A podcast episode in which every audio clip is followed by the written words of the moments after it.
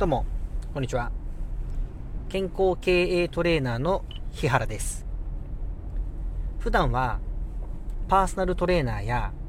専門学校の講師、健康系のオンラインサロンなどの運営をしております。本日は、ダイエットとタイムマネジメントという内容でお話ししていきます。まず、前提として、タイムマネジメント。まあ、これはですね、えー、今日お話しするところは、ま何時間とか、えー、何分とか、そういう時間軸的なお話ではなくて、もう過去、現在、未来。この3つでお話をしていきたいと思います。過去、現在、未来。で、ダイエットに、ま、成功する、成功しないという方の境界線であったりとか、うんと、お仕事とか、何でもいいですよ。副業でなんかじゃあ、例えば YouTube の動画投稿をしてみるとか、まあ、生きてればね、何かしらにこう挑戦しては挫折をして、挑戦しては挫折を繰り返す。まあ、そんなことをね、まあ、し続ける方が、まあ、非常に多いなと、まあ、僕は感じるんですね。で、あの、まあ、カウンセラー、心理カウンセラーの資格とか、えっと、まあ、心理学の大学出てたりとか、一方で、えー、パーソナルトレーナーの専門学校も出て、まあ、現状パーソナルトレーナーで仕事をしながら、でもやっぱりその運動自体を、えー、続けられる人、続けられない人とかね、まあ、いろんな様々な人を見てきているんですけども、やっぱり、うんと、ややめてしまう人の、やめてしまう人の共通点が、総じて、過去を生きているなというのがまあ僕の経験則ですね。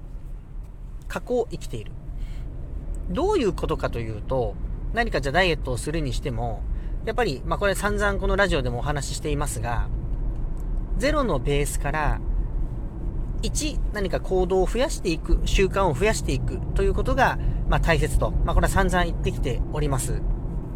まあこれはダイエットにおいても、ビジネスにおいても、えー、恋愛においても、まあ、様々な場面で同じことが、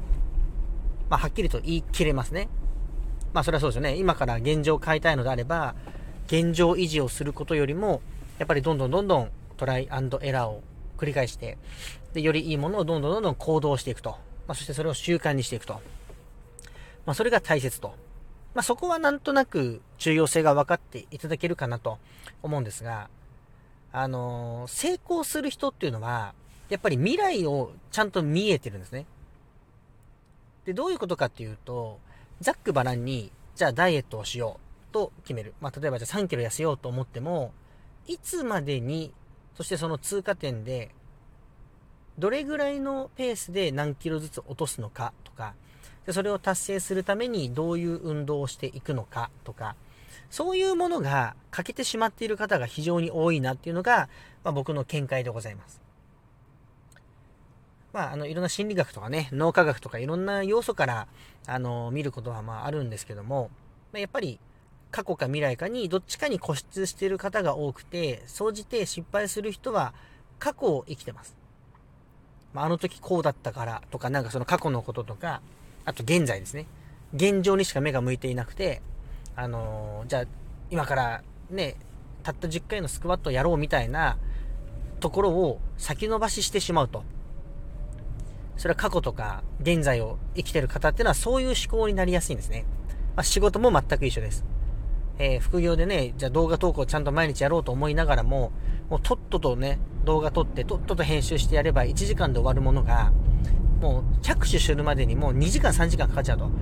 で、頭の中でも、いや、編集も頑張んなきゃなとかいろいろ思いながら、でもそれが実行できてないと。で、一方で、あの、そのあたりがしっかりできてる人っていうのは、とりあえず早くも行動しますよね。もう未来が見えてるんで、もう1時間後には自由な時間にしようという、そこが見えているので、未来を生きてる方っていうのは、やっぱり無駄がないんですね。そこが、タイムマネジメントと、まあ、以前ちょっとお話しした行動科学とかを結びつけると、まあ、時間、時間軸的にはちょっとこう分かりやすい、イメージしやすいのかなという、まあ、そんなお話ですね。あのーやっぱり、何はともあれ、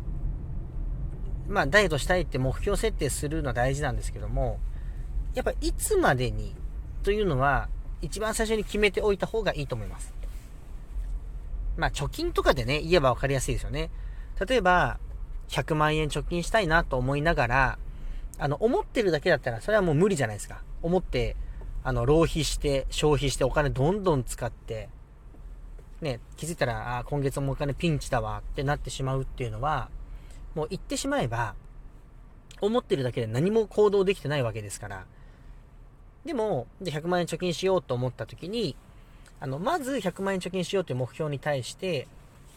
えー、いろいろ情報分析をするはずなんですよね。で、それは、えー、今じゃあ給料が、じゃあ分かりやすく20万円あると。で、えー、携帯代とか、家賃とか、その他もろもろ引いていって、まあ、食費とか引いて、まあ、自由に使えるお金が、まあ、分かりやすい5万残るとしましょう。で、5万残る。じゃあ、その5万を、あのまあ、自由に使えるお金もじゃあ差し引いて3万ぐらい貯金しようって考えたら、まあ3年ちょっとぐらいで、まあ、貯金できますよね。でも、そこまで分析できていなくて、気づいたらなんか5万円のブランドバッグ買っちゃったとか、もう今月も貯金が5000円ぐらいしかできなかった。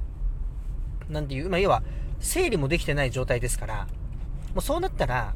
貯金もクソもないじゃないですか。やりたいなと思ってるだけで行動に結びついてないと。でもそれはもう過去だったり、今現在の気持ちでしか動いてないからですね。過去に固執したり、えっ、ー、と、今現在の気持ちしか見てない。なので、